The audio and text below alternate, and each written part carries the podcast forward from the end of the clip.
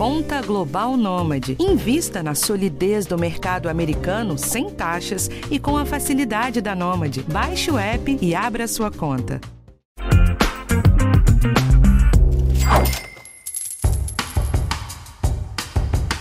Seja para um dos diversos e lindos destinos aqui dentro do Brasil ou para algum lugar no exterior, se tem uma coisa que todo mundo gosta de fazer é viajar. Agora que já estamos com um pezinho no verão e no fim do ano, a vontade de sair para conhecer e curtir outros lugares pode apertar ainda mais, não é? Mas assim como para tudo na vida, viajar exige planejamento e organização, principalmente financeira. Neste episódio, eu vou falar sobre as principais dicas para levar em consideração antes de fazer uma viagem, para conseguir economizar nas férias de verão. Eu sou a Bruna Miato e esse é o podcast de educação financeira do G1. Querendo ou não, a gente vive num mundo onde, para fazer quase qualquer coisa, precisamos desembolsar alguma quantia de dinheiro. E para viajar, claro, não é diferente. Tem passagem, deslocamento, hospedagem, alimentação, os passeios no destino escolhido. Enfim, são várias coisinhas que podem até passar despercebidas, às vezes, mas quando colocamos na ponta do lápis, podem pesar no orçamento. Nesse sentido, o Vitor Pitts, que é planejador financeiro e especialista em investimentos na Sunu Research, fala que antes mesmo de pensar em qualquer viagem, o importante é entender como anda a vida financeira da pessoa antes de falar da viagem propriamente dita, eu considero mais importante ainda falar do planejamento financeiro da pessoa, né? Então, apesar de ser um tema chato, eu diria que é a parte mais importante de qualquer viagem que você tenha.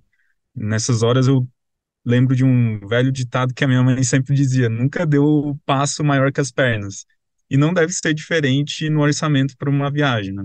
Ou seja, é, entenda as suas condições atuais e planeje uma viagem que não agrida o seu orçamento. Senão a viagem pode tanto ser inesquecível pela experiência, mas para o seu bolso também. Lembre que os custos de uma viagem é, são gastos não essenciais, então isso pode aumentar seu orçamento por um tempo, né? Então eu diria que principalmente essa questão do planejamento financeiro e antes de mais nada, entendi a sua condição atual e o quanto você pode realmente gastar em uma viagem. Planejamento financeiro é a chave para ter uma qualidade de vida maior quando o assunto é dinheiro. Para isso, a tarefa principal de qualquer pessoa é saber exatamente tudo o que entra e tudo o que sai da conta durante o mês. É com esse controle que dá para saber onde economizar, o que pode ser cortado, se é necessário ter outras fontes de renda e também pensando em viagens, saber quanto dinheiro dá para gastar com as férias sem prejudicar as contas. Quando a gente fala de gastos essenciais, ou seja, aqueles ligados à alimentação, eventualmente aluguel, ao mercado, conta de luz, água, telefone, é importante ter um entendimento do quanto que você está gastando com isso por mês e o quanto que isso representa em relação à sua renda.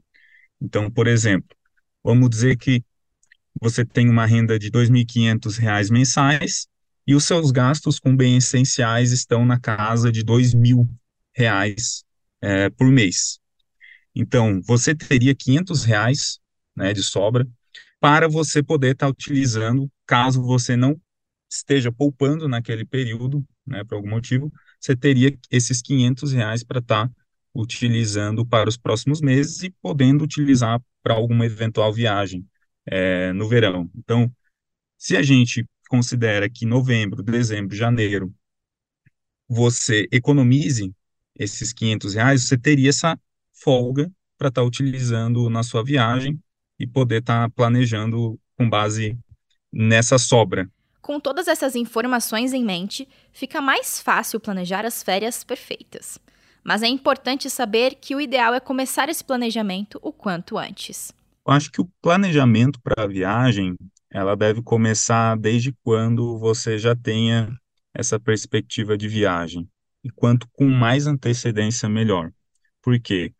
Enquanto mais antecedência você pensar na viagem, do tipo de viagem que você quer fazer, esteja dentro das suas condições, você pode tomar algumas decisões é, e, eventualmente, já mudar o, a forma como você economiza desde lá de trás, né, com bastante antecedência. Então, por exemplo, numa viagem de verão, né, aqui no caso do Brasil, em dezembro, janeiro, fevereiro, aproximadamente esses meses, já seria interessante estar tá se planejando, né, pelo menos desde outubro, talvez até antes, porque aí você consegue economizar uma certa quantia até chegar à viagem, para você poder usufruir desse recurso. A partir desse planejamento, um dos primeiros pontos a ter em mente é sobre o deslocamento até o destino.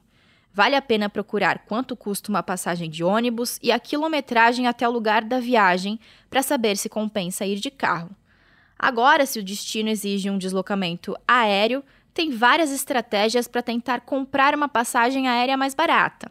O Gustavo Vedovato, que é líder nacional da plataforma de busca e comparação de preços de passagens e hotéis Kayak, diz que fazer pesquisas de preços várias vezes antes de viajar é a forma mais acertada de conseguir um bom desconto.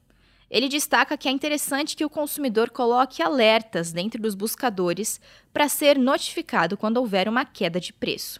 E esses alertas de preço são bem simples. Você pode colocar o destino para onde você quer viajar, qual é a data de ida, a data de volta, e você consegue constantemente acompanhar através de recebimento de notificações por e-mail ou pelo aplicativo para poder saber se está no momento certo de fazer uma compra de passagem ou se é melhor aguardar um pouco. Né? É, dos números que a gente acompanha, ó, a precificação de passagem, a gente nota que para viagens internacionais, o ideal é fazer um planejamento aí com pelo menos três meses de antecedência. Para viagens domésticas, né, em torno de um mês, 35 dias de antecedência, é onde a gente consegue notar os preços mais baixos. Então é interessante ser flexível quanto à data de ida e data de volta. Talvez, talvez, talvez ao invés de ir talvez num sábado ou numa sexta-noite, que muitas pessoas procuram essas datas para viajar, talvez esperar uma terça-feira para poder fazer essa viagem pode ser mais vantajoso também. Espera só um pouquinho que eu já volto com mais dicas para economizar nas férias de verão.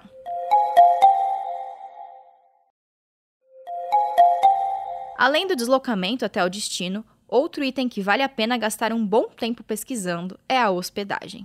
Quando a gente fala um pouco de hospedagem, também é um outro ponto que os usuários precisam estar atentos para fazer uma economia maior. Né? Hoje, você consegue ver facilmente onde que o hotel está localizado no mapa, então você consegue ver quais são os pontos de destino que você vai viajar, então quais as atrações que você quer visitar, e talvez pegar um hotel próximo dessas localidades pode ser algo positivo também, para não ter aquele todo custo de translado, de trajeto entre o hotel e o ponto de, de da atração. O Vitor compartilha dessa mesma visão do Gustavo. Já para as acomodações, os preços variam bastante, inclusive entre localizações próximas. Isso ocorre principalmente nos destinos de verão, no qual o preço varia substancialmente de acordo com a distância até a praia. Né? Então, além disso, sempre compare hospedagens em diferentes sites. É muito comum sites de viagens oferecerem preços diferentes para a mesma acomodação. Vale a pena ficar atento a isso. E uma das maiores despesas que as pessoas não consideram ao se planejar são os deslocamentos entre os passeios da viagem. Então, já vi muitas pessoas e colegas economizarem muito com a acomodação, mas acabam gastando a maior parte com os aplicativos de transporte para se deslocar entre os locais de passeio na viagem. Por último, mas não menos importante, gastos com alimentação e lazer também podem ser reduzidos. Eu diria que um dos pontos mais importantes são os restaurantes. Aqui está o pulo do gato evitar restaurantes muito turísticos ou em localizações privilegiadas. Esses com certeza terão um preço muito superior aos restaurantes mais simples. Aqui você tem uma bela forma de economizar, já que a alimentação também é um dos principais gastos durante as viagens. Né?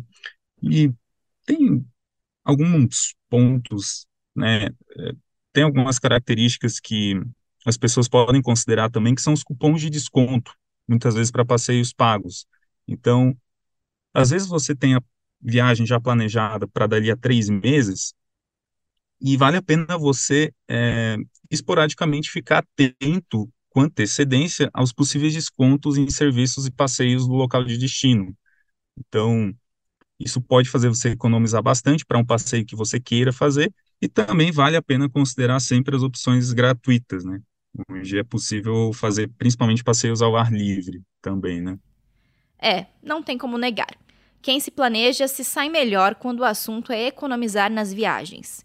E isso é muito bom, né? Afinal, economizando um pouquinho, as próximas viagens também se tornam uma realidade mais concreta olhar todos os custos envolvidos numa viagem, passagem aérea, hotel, quais são os transportes que vão ser utilizados, preços de restaurante, atrações. Então, quem tiver um planejamento melhor, com certeza vai economizar um dinheiro para a próxima viagem na sequência, né? Então, essa é a ideia, a gente fazer viagens, continuar viajando, economizando e viajando. Uma coisa interessante quando falamos no planejamento de viagens é pensar que hoje temos diversas possibilidades de conseguir condições melhores de gastos para viajar. Uma dessas possibilidades são as milhas aéreas, trocadas por pontos no cartão de crédito. O Breno Romanini, influenciador de viagens na página Trotamundos, viaja pelo menos duas vezes por ano para o Brasil ou para o exterior e há anos só faz isso usando os pontos do cartão. Para isso, ele só usa o cartão de crédito para pagar toda e qualquer compra. Mas também tem algumas estratégias que ele foi aprendendo ao longo do tempo. E olha só como é que informação e planejamento são importantes. Eu vou todo dia para o trabalho de aplicativo de transporte. É um gasto que eu já teria de qualquer maneira. Mas usando as estratégias certas, eu transformo cada viagem dessa em mais pontos. Também quando eu peço comida em aplicativo é, para casa, usando as estratégias certas e o planejamento certo, eu consigo acumular mais pontos. Então, tudo isso que eu já gastaria normalmente e não me traria nada de volta, nenhum benefício em princípio, eu consigo utilizar para ganhar mais pontos e usar isso para poder viajar mais. Das compras do dia a dia até as aquisições maiores, tudo pode virar milha aérea, se bem pesquisado. Por exemplo, teve uma vez que eu estava precisando trocar a geladeira da minha casa, só que eu esperei ter alguma promoção interessante de pontos para ganhar mais pontos por real. E quando essa promoção apareceu, não pensei duas vezes, comprei na hora. E esses pontos extras que eu ganhei me serviram para comprar uma passagem internacional. Ou seja, eu, entre aspas, ganhei uma passagem internacional gastando mesmo que eu já gastaria. Então, eu fico sempre de olho nisso para ter esse benefício. São benefícios que eu consigo ter com gastos que eu já teria de qualquer maneira, mas vai me render alguma coisa. E essa coisinha a mais é que eu consigo acumular de pouquinho em pouquinho para poder utilizar nessas viagens. Agora, para terminar o nosso episódio, nada melhor do que uma boa notícia, né? O Gustavo contou que em um estudo feito pela Kayak, eles conseguiram perceber que vários destinos ficaram mais baratos agora em 2023. Olha só. Quando a gente olha essa projeção agora para dezembro e janeiro, a gente nota que o preço das passagens domésticas também tiveram uma diminuição no valor. Então, se a gente pega os top 10 destinos domésticos, to, praticamente to, todos tiveram uma redução de, de, de, precificação em relação ao ano passado. E quando a gente olha para os destinos internacionais, a gente também nota alguns destinos com uma queda de preço em relação ao ano passado, como Cancún, Santiago e Nova York.